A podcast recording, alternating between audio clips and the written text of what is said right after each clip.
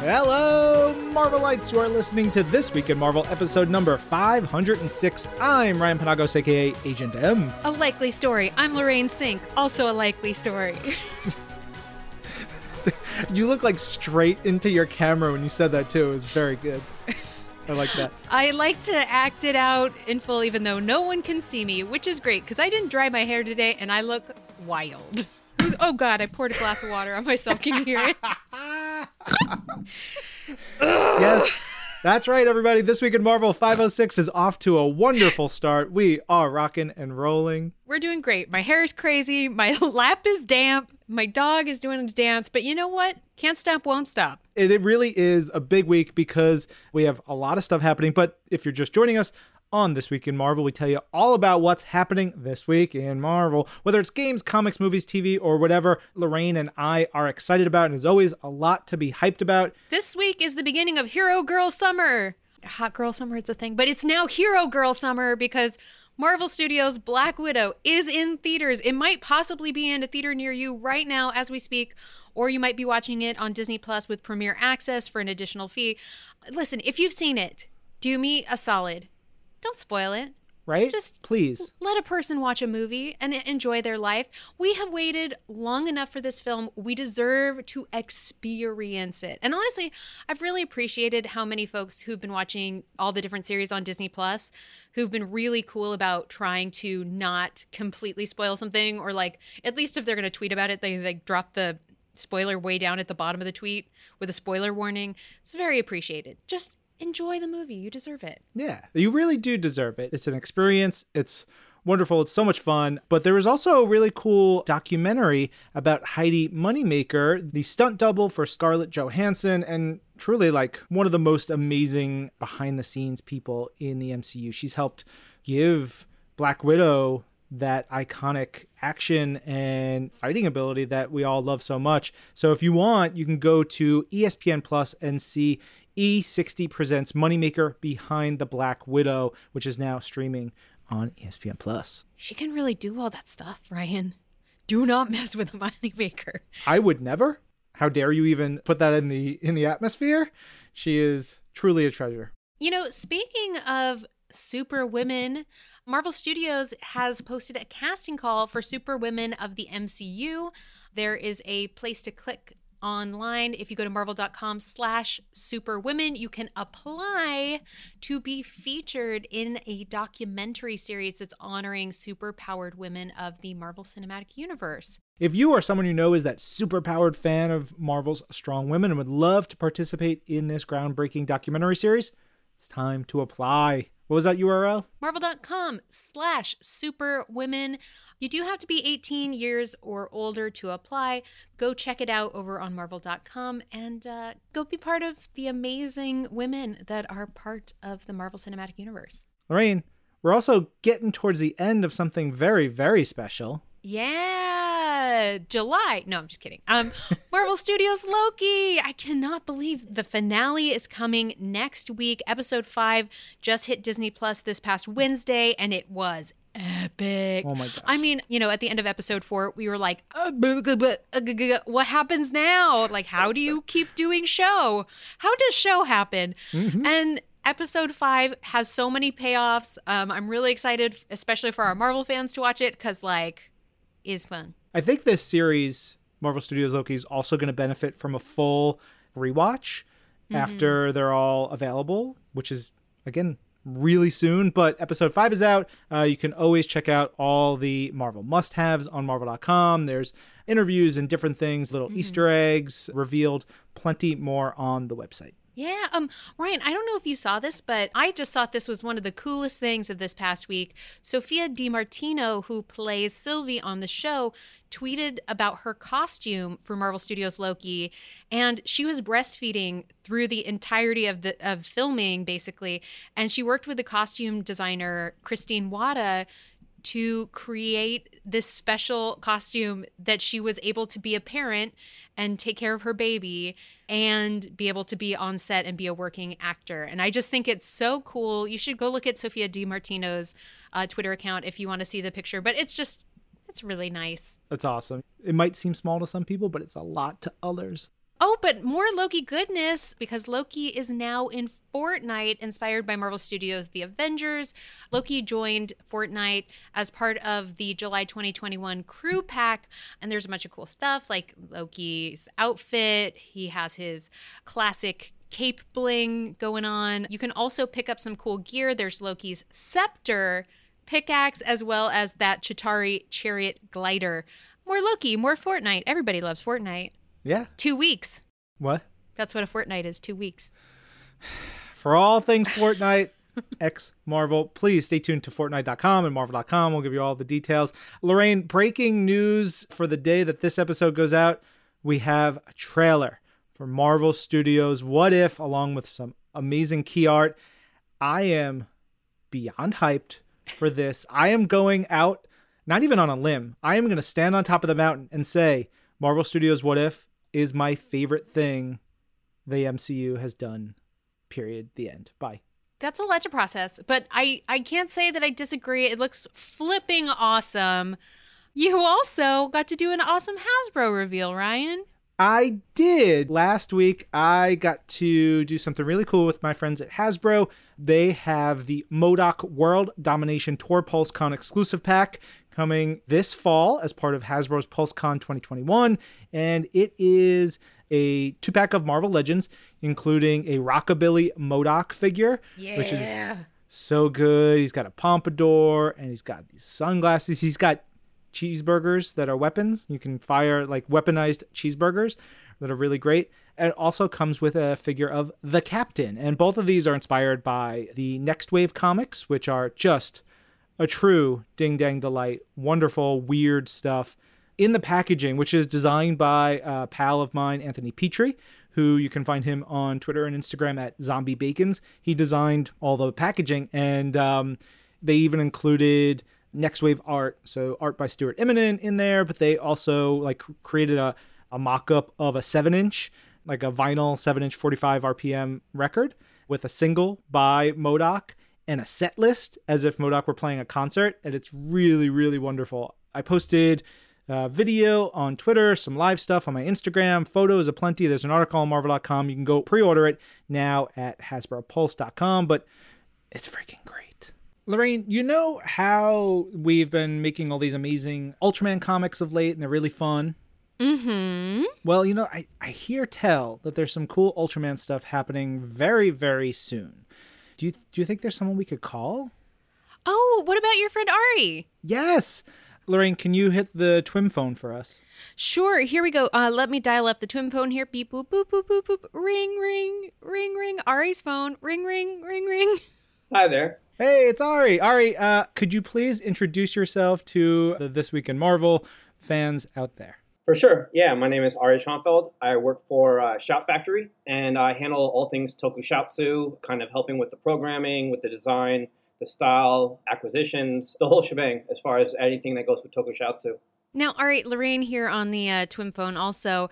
For anyone who's not super familiar with Ultraman, could you tell us a little bit about the characters if obviously you're not keeping up with the Marvel Comics or the world of Ultraman that exists beyond it? For sure. Uh, Ultraman has been going on for, you know, 55 years now, and it's kind of somewhat Japan's Superman.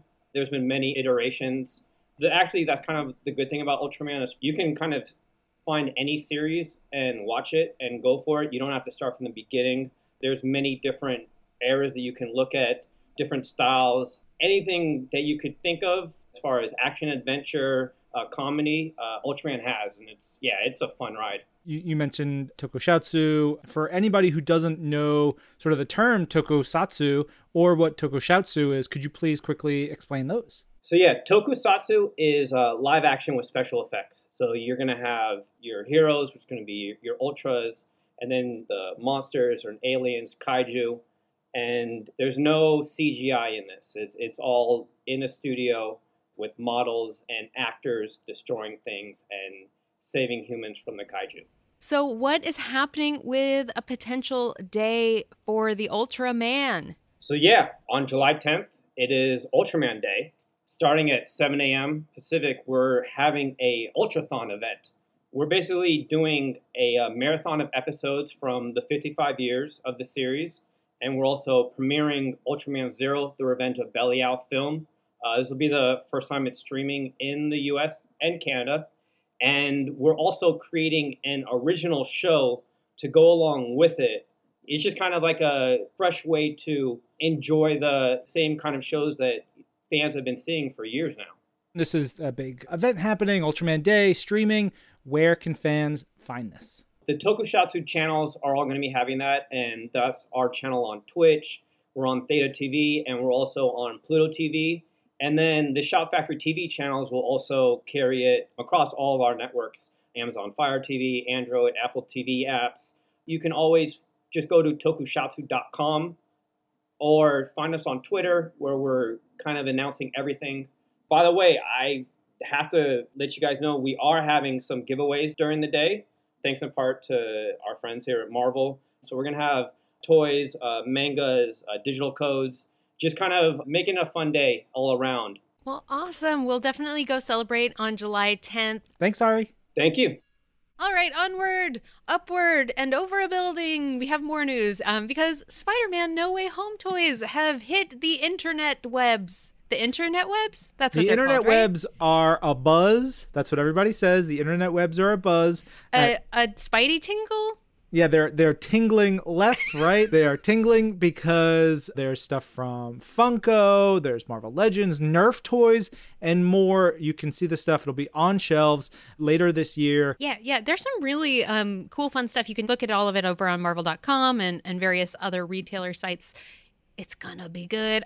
There's so much good stuff coming in the future. Oh, speaking of which, coming up pretty soon here, Free Comic Book Day is August 14th. Mark your calendar, get the family together, put on matching shirts and hats, and take a trip down to your local comic book store and see if they got a free comic book day for you. There's going to be a comic Spider Man Venom that's going to be available at participating retailers, and it's going to be an exciting new age for the amazing Spitterman. Yes, uh, we've been revealing little bits and pieces about this next iteration of Spider-Man. You know, it's got Ben Riley. It's got an amazing team of writers, including Kelly Thompson and Cody Ziglar and Zeb Wells. They're starting to show off more art and stuff. So you're gonna really get your first glimpse at what's to come for Spidey in the Free Comic Book Day 2021 Spider-Man Venom comic. So mark your calendar again. What, what was that date, Lorraine? August 14th. Put on your matching shirts and hats with your family and get on down to Bob's comic book. We're we're thinking about going to Disney World for Catherine's first time. Aw. So we are thinking of getting Do custom printed family t-shirts because I think my mom's gonna come. We're gonna do it up. We're gonna be those people, and I'm very excited for it. it. That's just great because then if you like lose anyone in your party, you're just like they're wearing this, what I'm wearing. Yeah. And also you look great. You'll you'll be a full Instagram trap. I'm here for mm-hmm. it. Anyways, moving on. Marvel's Wastelanders Old Man Star Lord has a new episode, Chapter 7, Catching Fire, and it is now available to listen to. We've got a clip for you guys to listen to, so enjoy. I figured it out. I know how to find the black vortex. The story will have to wait. What? I'm about to unload a game changer and you want me to wait? Another Doombot is approaching. You were followed. What? No. That's impossible. Because you're wearing a hat, you think you're invisible? We have 10 seconds. Down! Behind the bar. Get down, get down. Put the gun away. I'm not gonna die on my knees. A bullet's not gonna make any difference. You can't see us, just stay down.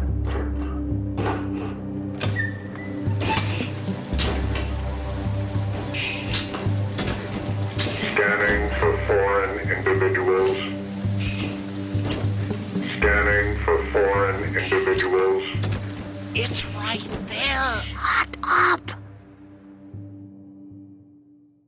Hopefully, everybody is caught up on Marvel's Wastelanders, Old Man Star Lord. If you're not, don't worry about it. You can listen on Sirius XM or wherever you get your podcasts. Ryan, I don't like to bring up the other podcasts in your life, but my mortal enemy, Tucker Markus, Bizarro World Lorraine. He's from Dimension Z. He's the evil Lorraine of the Marvel's pull list dimension. What did you guys get up to this week? Yeah, it was a really good one actually because of course Marvel Studios Black Widow is in theaters, so everybody's talking about Black Widow, Black Widow, Black Widow. Well, this week we had on writer Kelly Thompson to talk about her current Black Widow comic book series, which I I think is my favorite comic that we're releasing right now. It is so good. It's so emotionally devastating but funny and rewarding and beautiful. Elena Casagrande and Jordie Bellaire are just doing incredible work alongside Kelly in here. But we talk at length about the series. We do a reading club about the first five issues, uh, which you can read most, if not all of, on Marvel Unlimited right now. So it's really good for Black Widow hype. And also, we talk about Thor and Loki Double Trouble, which the final issue of that limited series came out this week, is wonderful. X Men number one and Captain Yeah. America number 30, which is the final issue of Ta-Nehisi Coates' current series at Marvel. So big picks this week. That is a whole bunch of epic stuff. Everybody go listen to Evil Tucker Markus and Evil Ryan Panagos on their That's fine. I'll be little evil over there uh, because I also hosted the Marvel Minute where I was I was look. Let's be honest. No one gets to see it, but I'm very evil when we host when I do the Marvel Minute. I I say I, I goof around a lot because you're the producer and we have a lot of fun shooting those episodes. So uh, we have an episode of the Marvel Minute, which is now live on Marvel.com, and I also hosted a live stream with Ryan Stegman, who is just wonderful and he's a great artist. He taught us how to draw Taskmaster. You can watch both those episodes on YouTube. Lorraine, were you on any videos this week? A new piece with the cast and director of Marvel Studios Black Widow just hit marvel.com. Go check it out. We also play a little game, which was very fun. So definitely go watch that this week. I man, it's the week. Marvel Studios Black Widow. All the ding dang time. All right, Lorraine, it is time to get into our interview part of the show. We have wonderful guests this week. We are talking about Marvel's Guardians of the Galaxy. And who do we have with us? We've got Eric Monacelli and Mary DeMarle. Eric is Senior Director of Product Development for Marvel Games. Mary DeMarle works for Eidos Montreal and is Executive Narrative Director and is an important part of writing Marvel's Guardians of the Galaxy, which is a very story driven game. So there's a lot of fun stuff to talk about and dissect about the new Sitch. Yeah, it's very exciting. Let's dig into Marvel's Guardians of the Galaxy right now. Ooh, Lorraine, it's a great time here because we have a brand new video game that was just announced. So we are here to talk about Marvel's Guardians of the Galaxy. Very excited. We have two wonderful guests with us. Eric, you've been with us before. Hi. You're looking Hey. wonderful today. Thank you. You as well. Thank you. Uh, but Mary, welcome to the show. Thanks. I'm really excited to be here. Yeah. So since this is your first time on the show, we have to ask, what is your Marvel origin story? How'd you first like hear about the characters, become a fan, get connected? Maybe it was recent, maybe it was, you know, a bunch of years ago. What was it for you that first connected you to Marvel? Uh, what first connected me to Marvel was long time ago when I happened to pick up one of the X-Men comic books. It was actually one of like an anthology book of all of it. I think I was in like high school at the time and I just fell in love with all the X-Men characters. And from that I went into the New Mutants and X Factor and all that stuff. And then life got in the way. So, although when I was first working in games, every Tuesday the design team would trek to the local comic book store and everybody would be buying comics every Tuesday. So that was kind of where I stayed in touch. And then, of course, the movies. And then when the Guardians of the Galaxy movie came out, that was actually the first time I'd heard of the Guardians. And I remember seeing the trailers for that movie and thinking, "Hmm, what is this gonna be? this is weird, a talking raccoon. And I went to the movie kind of wondering and fell in love with it almost immediately. It was fantastic. Yeah. Uh, Eric, uh, obviously, you know, you've been here before. You talked about your Marvel origin story, but we didn't really talk about the Guardians. Did you grow up reading any of the Guardian stuff, like the Jim Valentino stuff? Yeah, absolutely. The '90s uh, was when I got super into just comics in general, and, and Mary, similar to yourself, I, I you know, X Men was my first sort of foray into Marvel. I, I, think I talked about that last time. But you know, when it was like Vance Astro and Nikki and Yondu and Starhawk and other people I don't remember on the team uh, in the, in the '90s, that's that's what I remember reading. And I remember thinking, you know, like Yondu's so cool with the mohawk and uh, that sort of thing. I was I was super into um, like punk rock and that culture around then. So the Guardians just fit the bill. They look so like rock and roll and, and cool that I, I, I loved reading those comics. Yeah, the Guardians of the year 3000. Oh man, that's yes. Uh, yes. chef's kiss uh, kind yes. of comics. Congratulations, because you got to announce the game, which is a huge deal, especially because I know you guys work on it for months and years and have to keep everything very, very secret. What was it like to finally get to announce it? And what were some of the things you got to announce at E3 for the game? Well, I would say on my side, you're right. You work in secrecy for so long, you're so afraid that there's going to be leaks or people get out ahead of time and, and stuff. And then you're just dying to tell your, your friends and family, and you can't, you know. and, and we always use that, that lovely catchphrase, you know, I'm sorry if I, if I tell you, I'll have to kill you, uh, you know. But when when knowing Sunday was coming, I think everyone on the team, the excitement was starting to ramp up. We were doing like a daily countdown in both French and English because you know it's a bilingual studio here. So, and then being there, and I mean, being with a bunch of the writing team, I got together with the writing team and, and watching it go live. It was super exciting on my end, I'm the guy that has to go kill people if they leak it. So that, that, that's relief that's kinda, then. yeah, relief, a big relief, and it's uh, you know I think just working so closely with Eidos and you know like we collaborate with them daily, and you know just Mary working on the scripts that you sent over, which were like thousands of pages by now, I think. Yeah, probably. yeah, I yeah. can't remember the page count, even though yeah. I always insisted we have to have a page number on every page. But right. yeah. so like just reading those over the years and then finally being like oh man this is public. This is you know out there and, and seeing people react and getting those feelings is, is amazing. Um, you know and just all the little character teases and things we showed and you know it's it's early days reveals the first thing you do but square and Eidos did a, an amazing job on just getting a lot of information out there yesterday which i think was really special. At the point where people are hearing this there are probably a couple videos dev diary and, and gameplay deep dives and, and the trailer and stuff and yet just how much is jam packed into all of that and then how much is still for y'all to share and like for the road to october there's so much more. We got to hear a little bit about the gameplay, but could y'all please tell us a little bit about what the what kind of style of game it is? How would you describe it? Well, it is a, a very narratively driven single player action adventure game. When we first started working on it, we looked at it and we were saying, you know, well, what can we do with this? You know, we're obviously Eidos, uh, we're known for our single player narratively driven games, but we were still thinking, you know, this is a new project for us. So what should we do? Should we do multiplayer? Should we do co op? But the more we started diving into it, the more we just realized that the joy and the beauty of this is the Guardians and the fact that you are hanging out with this team of very eccentric misfits who are so stubbornly true to who they are and unpredictable by being true to who they are that we were just like it's got to be fun to just hang out with them. And how would you try and wrangle all those unpredictable actions? And that's kind of when we really settled on yeah we want to play star lord. He's the human in the group. We can identify with a human.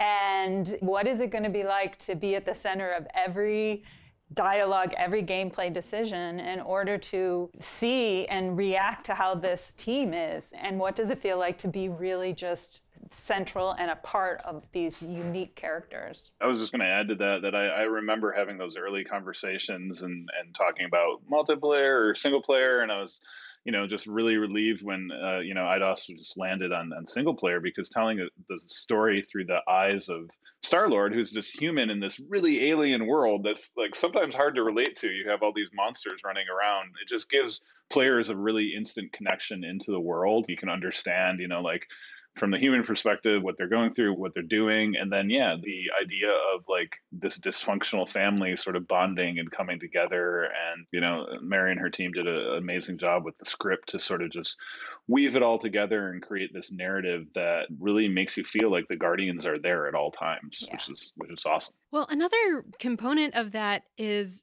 you know, they do feel so realistic because the game is gorgeous.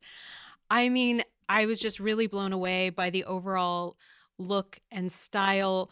Where did you pull inspiration for the visuals of the game and who did you work with behind the scenes? Namely, how much mocap did you do? Well, the mocap was really fun, but first, in terms of the visuals, we really dove deep into the comic books and we looked at all the different styles that the Guardians have appeared across all these comic books. And then we kind of started gravitating towards certain things like Gamora with her white armor and stuff. And we also looked at it from the character perspective of okay, our Peter Quill, he was kidnapped in the 80s. He's been stuck in the 80s. So once we realized that, we were able to kind of say, oh, okay, so the clothing, the jacket, the, the lapel pins, and all this stuff, even, even his hairstyle, he's stuck in the 80s. And that's really how we kind of did that. And then in terms of the mocap, it was so great because the key to the Guardians is they are this team and there's a chemistry among this team. Even when they're fighting, there's this chemistry between them. And we found actors who not only did we audition them separately, but we auditioned them together to make sure they had that chemistry. And then we took that into the mocap studio and mocapped all the scenes in it. And, and seeing them come to life like that was a lot of fun to see it transform through the stages and then get into the game the way you see it. Yeah, and I, I think the art style too. If you just look at, um, you know, the history of Eidos as a studio, they've had some amazing games they've produced, and, and they've worked with designers. Um, for Deus Ex, they work with Acronym, which is like cool. This is this amazing designer and does a bunch of fashion stuff, and you know, just the aesthetic of the game is is so crisp and so clean and so uniquely Guardians, pulling from the comic book roots, but also just expanding and putting their own touch on it was really really nice and you know I, I love that it's it's out there and it's so so cosmic and so purple and and pink Very and I colorful, like, yeah. yeah, Yeah. colorful it's bright and colorful I love those those colors that I think we were happy to be able to use purple. It was fun. my, my favorite color so I love it yeah, uh, purple is my daughter's favorite color too. Purple, purple, she says. So uh, she's she's gonna be hyped to see it. Yeah, I, I remember you know seeing internally a bunch of things early on, and my first reaction was like, "Whoa." Whoa! All right, this looks really cool. It looks it looks awesome. And there was the mocap crew. They just look like they're having so much fun. The actors look like they are taking the material and just having a blast with it. I mean, we see a little bit in like Dev Diary. There's so much footage that y'all captured of them laughing and screaming and dancing and getting into the world. I'm very excited to see how that is sort of manifested with these characters because you know, I think a lot of our fans have connections to the Guardians of the Galaxy, and to see them in these versions is going to be very exciting. Well, and one of the things for me that's really fun when you're on the mocap stage is to see the transformation that takes place. I mean, with these actors, you know, I mean, there's this great synergy and chemistry between them, like I said, on a personal level outside of the characters they play. But then when they actually get on stage and they suddenly transform into these characters, and it's wild to watch it. And I think one of my favorites was watching our Lady Hellbender actress because the funny thing about her is she's I mean here you see you see Lady Hellbender. She towers over the Guardians. She's like taller than Drax. She's this huge massive thing. But the voice actor for her was maybe about five foot four maybe? She's she's really small but she would come on and she would get into that mocap and it was like you felt the presence of Lady Hellbender when she was performing and even the dogs you know we we we, mo- we brought we brought dogs in to the mm-hmm. studio to mocap for the first time which was Yeah. we got lots of really great footage. I feel like from that's that. all you, Eric. You were like dogs, dogs, dogs, dogs, yeah, pretty much, pretty much. I, I, we, we can't say too much about them yet, but you know, you saw a tease of Cosmo in the trailer. I was just over. I was like, please get Cosmo and please, please, please. So, so, so it happened, and I can't wait to talk more about dogs because that's my thing. It's also my favorite thing. But I have to go back. Wait, let's talk about Lady Hellbender for a second Yes. because I'm just so curious what influenced that decision to bring her in as a character within the game. And could you talk us a little bit through her backstory for anybody who's not familiar? Because what a fun addition to bring in. The thing with Lady Hellbender that is unique is that she's fairly new to the comics. She hasn't been in the world of Marvel for that long. And it was really awesome to just, you know, work on a character that had that sort of like you know originality and and newness but also just like seeing what Eidos wanted to do with her and, and take her in a fresh direction uh, from what the comics had so that was really cool and you know mary i know you and your team really loved working with her too. Yeah yeah yeah. I mean for us it was we were building the narrative story and we knew we needed a character that i mean we had a code name for this character. We called her mama rosa because we were like we need this we need this gangster type character who's this real tough lady who the guardians are going to come and try and swindle. And so we threw that to Marvel to say, okay, so, you know, can you recommend a character for us? Because there's so many great characters in your lore that we could pull from. And Eric and his team, and Bill and the team came back to us with Lady Hellbender, and they said she's relatively new, so take a look. And we were reading through her her comics, and immediately we just were like, yes, this is this is it, and we can have a lot of fun with her this character who she's the monster queen. She loves monsters and she has her own wildlife sanctuary for monsters. And it's like, yeah, and what can we do with that and how can we pull that into this storyline? And and we tweaked the story a little bit once we discovered her as the character. I think for anybody listening, I think it's totally awesome Hulk where she showed up a bunch uh, yep. of the last like five years or so. So go to Marvel Unlimited, read those up, but know that there's going to be a wholly unique version in. Marvel's Guardians of the Galaxy, which is very cool.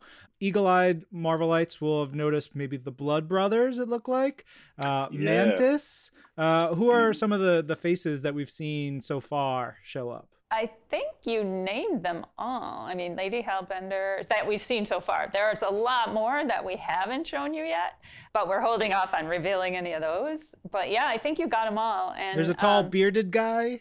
There's one more. There's one more that. Uh, oh yeah, the tall bearded guy. We're not talking about him too mm. much yet, but mm-hmm. uh, the the one more at the end. There's Groot clutching on to a llama. Oh yes. Um, so very important. Uh, that llama. The llama's name is Cammy. We're not going to talk about what role Cammy plays in the game, but Cammy is a space llama and very colorful and awesome. And I remember getting the model for Cammy and just looking at the fur texture and I was like, "Oh my god, this is beautiful! Its fur looks lifelike. It's uh, it's amazing to see that." So yeah, Eidos created that originally from their brains, and there's a great llama in it. so no no llama mocap.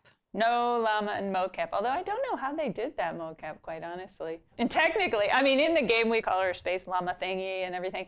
In truth, she's an alpaca. There's a, there's a difference in size, uh, but but she's a space llama, so there you go. So we've talked a bit about the characters, but what can you tell us about where we get to meet the characters in the story? I know you guys, it's still early days, so I don't know how much you can say, but what can you tell us? Yeah, I think in the dev diary it said they've been together for around a year at this point.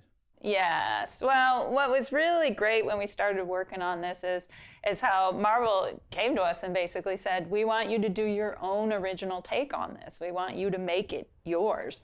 Don't make it like the movies, don't make it like the comics. Just make sure you capture the essence of these characters and make it there." So we did the deep dive into we watched the movies all over again. We watched some of the animated series. We dove into the comics and stuff. And then we came up with our original take and basically our story is taking place 12 years after a massive war has swept through the galaxy. It's not Infinity War, it's our own galactic war. And every single Guardian, their backstory ties into that in some way. For example, Peter was kidnapped right at the start of this galactic war because his father was J'son of Spartax, and the bad guys want to keep them neutral. So let's kidnap the prince, you know. But now, Star Lord, 12 years later, they're, everyone's still trying to recover and put that away and put that behind them. And then Star Lord has the great idea of if I can assemble this group of these space outlaws and convince them that there is a lot of money and some really great adventure to be had if we rebrand as Heroes for Hire and stuff. So that they have been together for a little over a year, maybe, so long enough for them to know each other, but really not long enough to have gelled yet. And certainly Peter, as the leader, hasn't really learned what that means. You know, what does it mean to be a leader? So at that start of the story, they're familiar, they're kind of bantering and picking on each other. And then you'll get to see how their relationships grow and change over the course of the story. I think one of the masterful strokes everybody has pulled off here is announcing this in June and releasing this game, this big AAA, beautiful, ultra game four months later. I've known this was the plan, and I'm just excited because this lets you share so much in such a relatively short amount of time that people can get excited and hyped up about it. I want to dive into the gameplay a little bit. Eric, it's single player, which I think is something that Eidos Montreal does so so well, but how does the rest of the Guardian squad factor into that single player like gameplay? Yeah, so you're you're Star Lord. You are Star Lord. You play as Star Lord throughout the game. You get all his cool gadgets and sort of his jet boots and his element blasters and everything like that. But wanted to make sure that the feeling of being part of a team was kept throughout the game. So as you're playing and as you're taking on these monsters in the gameplay video, we saw two different creatures. We saw Jack-O-Gels, which are those little jelly things that look like jello that kind of attack you, which I think Mary, you named them, right? Like, I, I did, yes. Yeah, which is a perfect name for them. You're like spiky villainous gelatin uh, that comes at you. So Jack-O-Gels and then uh, Slakebeast are those other creatures with the sort of tails that can freeze you and things like that. And so, you know, when you're playing as Star Lord, yeah, you're you're awesome. You're Star Lord. You're a badass. But playing with all the other Guardians, you have you know the deadliest woman in the world. You have Drax. You have Rocket and you have Groot, and they all have their own unique abilities and special attacks that they can bring to the gameplay. So you'll be playing as Star Lord, you'll be able to, you know, maybe weaken the enemies a little bit, but if you truly want to take them out and be strategic about it, you know, there's this tactical aspect of it of like, hey, maybe I need to send in Groot to hold the enemy in place while I'm able to fire on him as Star Lord a little bit more and then throw a bomb with Rocket and make a bigger explosion and drain their health a little quicker. So it's, it's really tactical. You you get in this rhythm of moving quickly and thinking about like, all right, what's the best way to take out these enemies? All the enemies have their own weakness and vulnerabilities. You'll probably notice when you play it in the game a little bit more of like, you know, as with every game, it was in development, so some of the HUD elements aren't done that you saw in the game gameplay. There was an amazing trailer that Xbox did yesterday that talked about you know how uh, a lot of reveals like stuff isn't ready to show yet, so you don't show it yet. so I keep I keep thinking about that trailer. So with that in mind, you know, like when you actually get into the gameplay, you'll see that there's like, oh, these enemies have this weakness, and I need to use these characters to take them out quicker, and maybe I'll get, you know, a little bit more of a perk. And the coolest thing, and, and one of the things we went back and forth on a lot is this unique thing called the huddle. And so, you know, you wanted to have that concept of being a team, right? And feeling like you're part of the team and, and what's sort of more, what screams team more than the huddle, right? Like that's like huddling around and just sort of like powering up the team. And it's really awesome because you get into the huddle and it's sort of like a roll of the dice and it's all based on the, the amazing soundtrack that's in the game and the soundtrack. Um, you know, you got some clues for which way to go. You have two choices when you're in a huddle, and you pick one or the other, and it creates sort of a effect of what happens in the battle arena after that. And you know, I want people to play it. I don't want to say too much more, but it's really this cool flair that gets added to it. And so you know the combination of having all these different guardians with different skills and unique abilities at your disposal plus star lord's unique abilities and everything he can do plus this huddle feature just it's a very strategic and thoughtful gameplay so it's pretty fresh and, and great and I'd like to add on that too, that because I'm like more of a casual gamer. And what's really cool is that the Guardians, they really are independent throughout the whole game and they feel alive. They don't feel like just AI following you. They feel really alive. And so when you're in the thick of battle, it's like they are out there fighting on their own, and you, you don't have to micromanage them. And they are fighting the enemies and, and all this stuff. And you're just calling, like for me, is I'm fighting as Star Lord, and suddenly I will see, oh, this enemy, oh, I, I, if, if Drax comes in first, so I'll call Drax and, and Drax will attack, and then I can combine those things. But when I'm not calling them in, they're fighting on their own as well. So it makes for some really dynamic, fast paced combat. It sounds so cool, you know, because you get sort of the thrill of playing like a group style game, but you can do it on your own.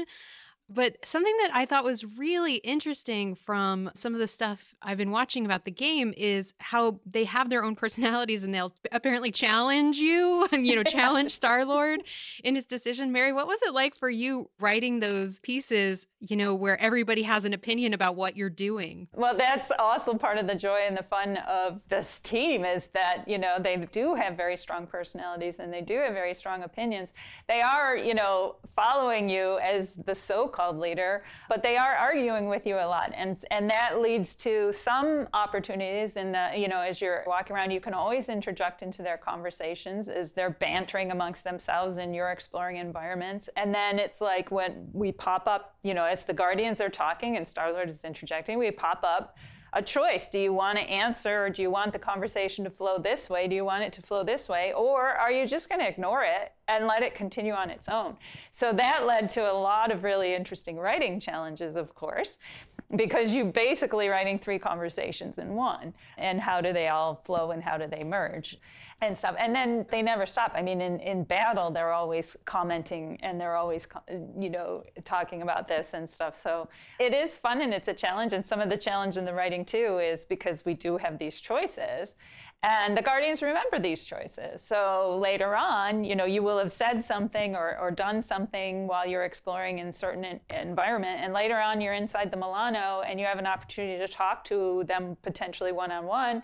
And you'll go talk to Rocket and he will remember and he will bring up what you said or what you did in that conversation. And then you kind of flow with it that way. So it's a lot, a lot of writing, and I had really good writers on my side helping me with it. Now I understand that yeah. thousand page script. Yes. yeah. yeah. I mean, the the amount of just emergent dialogue, like when you're playing a lot of games you play, and there's you know there's some dialogue fills in gaps and stuff, but like every time I've, I've played through this game probably like six times now and every time i played through it i hear something new which is just a testament to like how much work went into the writing and the banter system and everything going in there. It's pretty great. You always feel like there's you know a team around you which is what you want. Yeah, speaking of teams, Mary, you mentioned your, you know, the writing team. What's that process like, you know, working with the various writers and then obviously working with a company like Marvel that's a unique situation because we are very, I, I, would imagine, Eric and the team and Bill are very protective of our characters and lore while still giving y'all tons of freedom and room to explore. And obviously, it, it's really cool and unique. What is that process like for everybody? It worked really, really well working with Marvel on that because I have a bunch of writers on staff. A lot of them are huge Marvel fans. They know more about the licenses than I do, which was really great. And you know, we we internally we kind of come up with this story and then we start dividing that story into each of the chapters that we're doing and we create internally these teams to create the chapters and we embed a writer with it. So the script itself is like I'm always kind of sitting there assigning the various scenes and the various chapters to the various writers. So we might have two writers working on a single chapter and just in terms of the banters uh, that we have to write. And within that chapter, maybe there's three or four cutscenes, and those cutscenes may be those writers from the chapter, but they could be other writers. So everything they're doing it, they're funneling it back to me. I'm basically constantly reviewing it, giving them feedback. And when we get it to a point that we're like, all right, let's get Marvel's eyes on this, we send it off to Eric's group and then we get their comments and feedback and incorporate it all to make sure that this really does sound, eh, I mean, like we are capturing the essence of these characters and we are making them sound like the characters that they are because none of us want to get that wrong. We just, we, we're so in love with these characters that we want it to be special and we want it to be funny and we want it to be true to who they are. You also have a really cool, unique circumstance with Marvel that, you know, you have Bill Roseman, who worked with that team, as well as Dan Abnett, who, of course, was really instrumental in telling those stories in comics. What was it like getting to tap them for their knowledge and getting to see their reaction to the game as it becomes more final? with Bill, Bill was with us all along, and it was really great. And I think, like for example, a really great story that we often tell about that is when we started working on this project. You know, Marvel was like, make them yours, make them yours. And so we're like, all right, let's see how far we can push that. And we created our first visual look.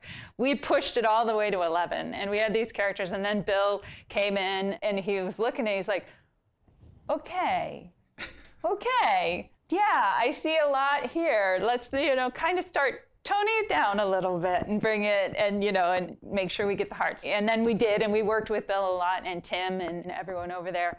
And we got to the visual version of the Guardians that still captures who they are and yet is unique to our game.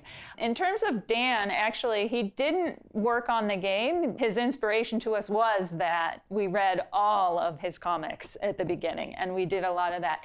So in the end, it was fun to show him the finished product and to see did we get it right? How, what does he think? And he did. He loved it. He loved it enough that we actually did get him to do a little something extra for us that I can't really reveal too much about right now. But yeah, so, but the actual game itself, he didn't, other than being one of the prime inspirations for it, he didn't work on much of the story and dialogues. Yeah, I also liked. I saw James Gunn reacting to it on social media. He was he was like clearly honed right in on Cammy. But it's cool, like to see people glom onto different things and and their reactions. I know a lot of fans were like Gamora, where they were like super excited. Her look fabulous. And I saw Iban Coello, one of our Marvel artists, he was like fawning over uh, the game and excited and he was posting some of the pages of guardian stuff that he did. Uh, eric it's just got to be fun to see the marvel family far and wide come together over something that you've been working on for years. Yeah and that's the coolest thing. And i mean our fans reacted and you know the comparisons between lady hellbender and, and lady d in resident evil village were hilarious. So just seeing like all the all those sort of things which i expected and it was like okay cool. I'm glad that got out there. You know these big strong, powerful women. But it's it's just really really cool to see all that. And I think one of the the cooler things too is we revealed the Game Informer cover, and we got Marco Checchetto to do the art for that, and then Matt Wilson colored it, and you know like having that reaction. And then one of the most fun sort of shout outs was Bonnie Tyler, who wrote the song "I Need a Hero." She posted a gif of herself sort of from the video reacting to the the the the trailer, which was like, oh, that's amazing. So, you know, I, I, think it's really cool to see like everybody from across all different, you know, music and art and film and everywhere just sort of reacting to it. And you know, yeah, it's it's been a long time coming, and so it just feels really good to get it out there. I know, and so many people were so jazzed about getting more Gamora out in the world, which I think is so awesome. And I'm so excited to see new characters like Cammy um, make it onto our video game screens. But I'm curious, Mary, what character is your favorite to write the voice of? I feel like this is like your ink blot test. who's your Who's your favorite? No pressure. No pressure. No pressure. I mean, I have to say, each of the characters is so unique and so lovable on their own. It's just really great. But I will say the character that I did have the most fun with was Mantis because we look at Mantis and obviously we know Mantis from the movies and we know her from the comic books and she's very different in the comics than she is in the movies. And when I saw that, I was like, all right, now it's our turn to see what we can do to make Mantis a very unique character in our storyline. And so we really worked on her quite a bit to find a voice for her, but then we nailed it. And I think you guys will be really surprised when you hear it and when you see her. And the actress who portrayed her just nailed it. So she's the one I enjoyed the most. I can't wait to meet this mantis. Eric, do you have a favorite? Ah, man, I can't say my favorite. I was trying to think of like a clever way to say it. And I was like, if I do, I give it away. So it's like, yeah, I mean, I was just really pleased to see like all these new characters come into it. You know, Lady Hellbender is the performance for her was amazing. And, you know, like, I still think of the lines at the end of the gameplay video. How dare you have the audacity, you know, like that sort of line. And, yeah, which gets in my head because like she just is such a cool character. Um, so Lady Hellbender is probably like one of my favorites. It's probably my favorite actual person. I'll say that. That's my hint at who my actual favorite is. But Lady Hellbender is my favorite person. oh, fair. All right, look, we'll we'll have to have you come back on closer to the game's release or after the game's Yes. release so we can Sounds talk a little bit more in depth about all this. as the game, you know, is out there with fans starting to get to experience what it's going to be like in the coming months, what are you most excited for this game for the fans to see upon launch? for me personally, I'm excited for them just to get their hands on the sticks and, and control the characters and, and play it. But there's so many cool set piece moments in the game and, and just a lot of like interesting action. And it's such a great game. Like you're playing through the game and you feel it, it's really good at evoking like this emotion of feeling like you're this part of the guardians. And that's such a cool thing. And i think that sense of belonging that sense of being part of a team that sense of coming together and, and working against all odds to take on this force that's trying to take out the universe is remarkable. And, and one of those things that just gets evoked as you play through the story. So i'm really excited to see how people respond to that. And you know it's, it's a very interesting journey that goes from you know like they're fighting a little bit to this family and and seeing that happen is is really really cool Yeah, and for me, I think I agree with you wholeheartedly on all that. I'm also, you know, obviously, I want to make sure that we got the humor right because humor is one of the hardest things in the world to write, especially when you're working with it for so long. You're kind of like, you hear it again and again, and you think, is it still funny? Is it still funny? So I'm really excited to see the response to that humor, but also there's some really amazing, powerful emotional scenes in the game at the same time with a variety of the characters. And it just keeps coming. So I'm, I can't wait for that to get out there and people to start commenting on that kind of stuff. And also, like, I mean, it's funny because, like, for instance, the gameplay, you can do all this exploration within, you know, there's little limited areas of exploration, and you can find all those costumes, and you can find these things we call Guardian collectibles, and they're something that would be interesting to the Guardians, to a particular Guardian, and then you can go back and they get onto the Milano with you, and then you can have these one-on-one conversations to discover more of the backstories of the Guardians. So there's so much to discover in, and just by playing it. Wow. I'm excited. Eric, how many times did you say you played through it so far?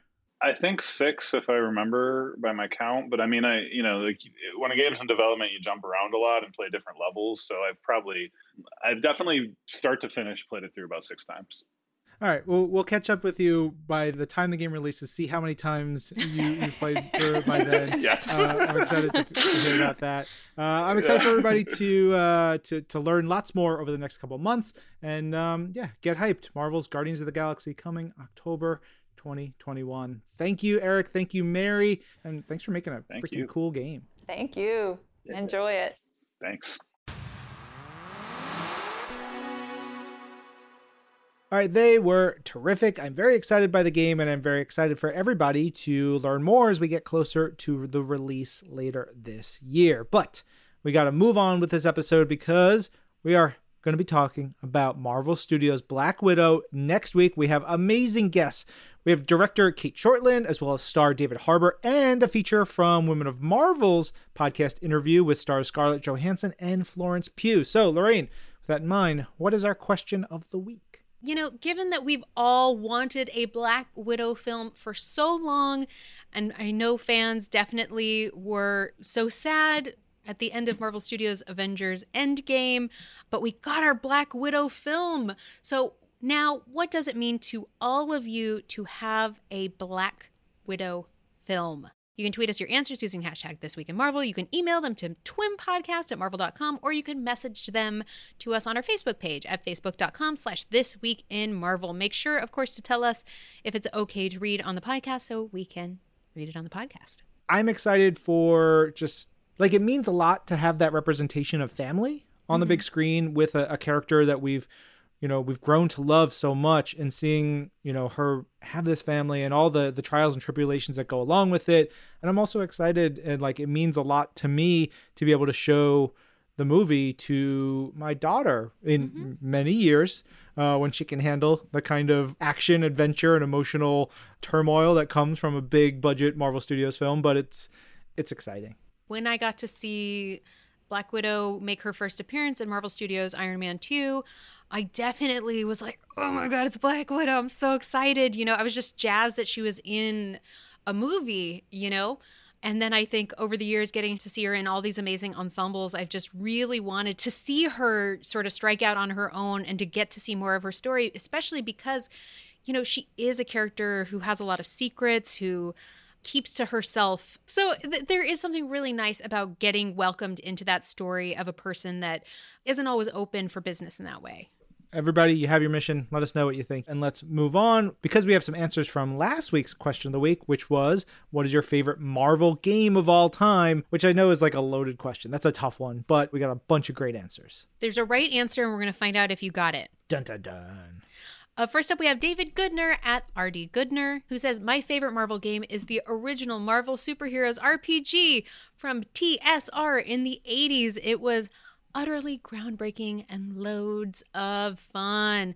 Uh, that was the right answer right off the bat. wow oh, off the bat all right, we've got a tweet in here from Devin Colson at Devin Colson saying, The first Marvel game I ever played was Ultimate Spider Man, and to this day, it's still one of my favorites. Loved getting to play as both Spider Man and Venom. Congratulations, Devin. That was the right answer. Wow, two right answers, and they're both different. How could that be? There's only one right answer. Next up, we have Nide Next at Nide Next, which says Captain America and the Avengers had a lot of fun playing this one for hours. I never beat the game. I was six years old though, but at least I found my favorite Marvel character forever.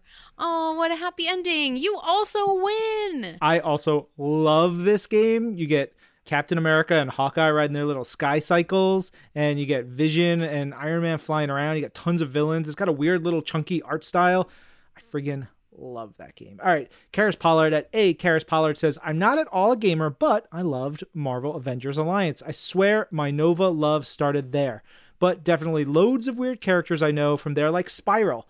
Oh, I miss Marvel Avengers Alliance. Me and former This Week of Marvel host Ben Morse, we would play that game Obsessive. all the time, and it was great. Uh, also, the correct answer. Moving on.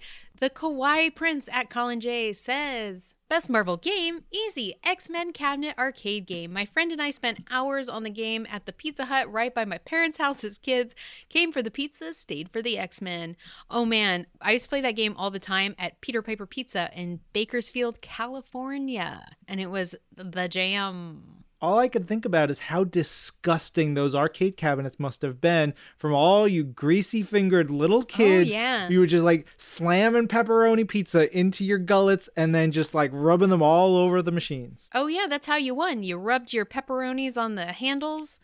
The next person slipped on the grease. Whoop. All right, we've got another one in here from Sabretooth Defense Squad at Captain Vriska. They say X Men Destiny is my favorite Marvel game for being the only game where you can play on the side of the Brotherhood and actually having an interesting, nuanced story. Pretty cool, weird, deep dive pick. Wow, all right answers, no wrong answers, yet there's only one right answer. Next up, we have Megan McCabe at Ms. Megan McCabe, who, um, it's not so much as a tweet as it is a read, Ryan. mm-hmm. No, Uh, she's and she's not wrong. She said, okay, but how did Namor not make Ryan's list of who to hang out with at the Hellfire Gala? And you know what? When you're right, you're right. Yeah, it's so true. Thank you for reminding me what really matters in this life. It's very, very important. We've got a Facebook message in here from Dustin Radliff who says Dear Lorraine and Ryan, I feel like it's been forever since I've written to you. I've been binging This Week in Marvel just to catch up on everything going on. And wow, first off, how are you and how are you enjoying Marvel Studios Loki so far? It's been so fun getting my family together to watch it every Wednesday night. If anything, I would love to go to the Hellfire Gala to meet you two and talk about Loki all day long. I really enjoyed you having Tom Hiddleston on your show. Hearing him speak is an absolute treasure in itself. Discovering that his introduction to the Marvel Universe was Spider Man, I was grinning ear to ear. Wow. Knowing that his and my introduction into Marvel were the same made me so happy as a fan. To have that connection just warmed my heart, and I really wanted to share that with you. Anyway, as always, congrats on your continued success. And Lorraine, I hope you get to join the MCU one day. Who would you want to be in the MCU? That's a great question. Who would I want to be in the MCU? I mean, me? Can I be me? Um, I would also settle for like a Lady Stiltman or asbestos lady. Yes. I'm trying to asbestos. I can. That's my audition. Call me Kevin Feige. Kevin, get on it right now. That is that is money in the bank. All right, moving on. We have a nice big email here from Bobby Petrie, which says Hey, Lorraine, Agent M, and possibly James M. Eigelhart, our sometimes host over here, who's busy off in the world doing wonderful things. We can't wait to have him back.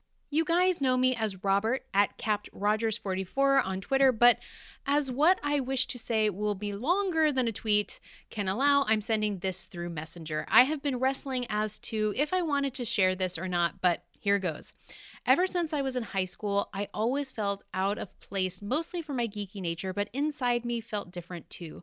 Throughout college and much of my time reading comics after high school, I found myself gravitating towards characters like Carol Danvers, Ms. slash Captain Marvel, Bobby Morse, aka Mockingbird, Natasha Romanoff, aka Black Widow, and Anna Marie, aka Rogue.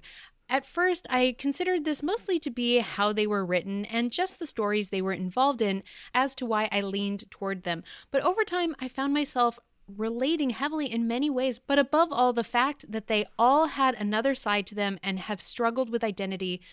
Last year, during the height of the pandemic, I was considered an essential employee, and between my two jobs at the time, I found myself working 70 plus hours a week.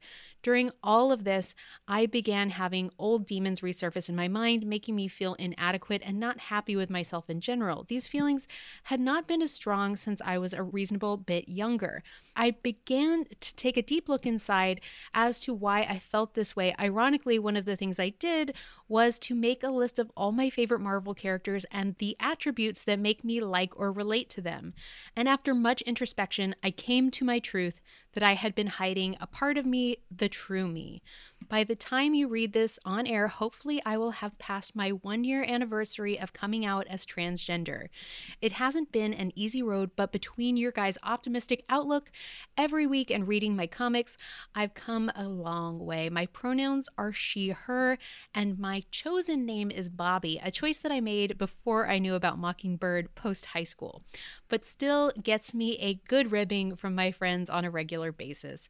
Thank you for listening to my story. I hope that maybe in sharing this, it helps others who are like me, feeling off but not knowing why, and to not keep yourself bottled up. Isn't that so lovely? Bobby, I read this and it just made me so happy that you shared this with us and that we were okay to share it with the world. And we're so proud of you and so excited for you to find this for yourself, right? Like, this is just amazing. Thank you so much for sharing your story with us and, and anyone who's listening because I, it is a really wonderful, brave, thoughtful thing to do to share your story. And I, I hope it, it does help people feel a little bit more seen in this world. Um, you're a hero too. Yeah. And uh, look, if you need other people to talk to, I think we all have friends or family members over here who have come out as transgender. You can feel free to reach out. happy to connect folks. But uh, Bobby, keep being awesome. Thank you for uh, for writing in and letting us know you're back out there. And um, hopefully, hopefully you've got a little bit of a break from those 70 hour work weeks. yeah. A little bit, I hope. Oh my gosh. Be safe. Be awesome. And uh, that's a wrap for us this week. This episode of This Week in Marvel was produced by Alexis Williams, Zachary Goldberg, Isabel Robertson, Lorraine Cink, and Ryan Penagos. Our audio development manager is Brad Martin. Jill DuBoff is our director of audio. And special thanks to Modox Detox, the detox tea that'll make you get ahead.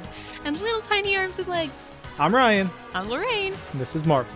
your universe.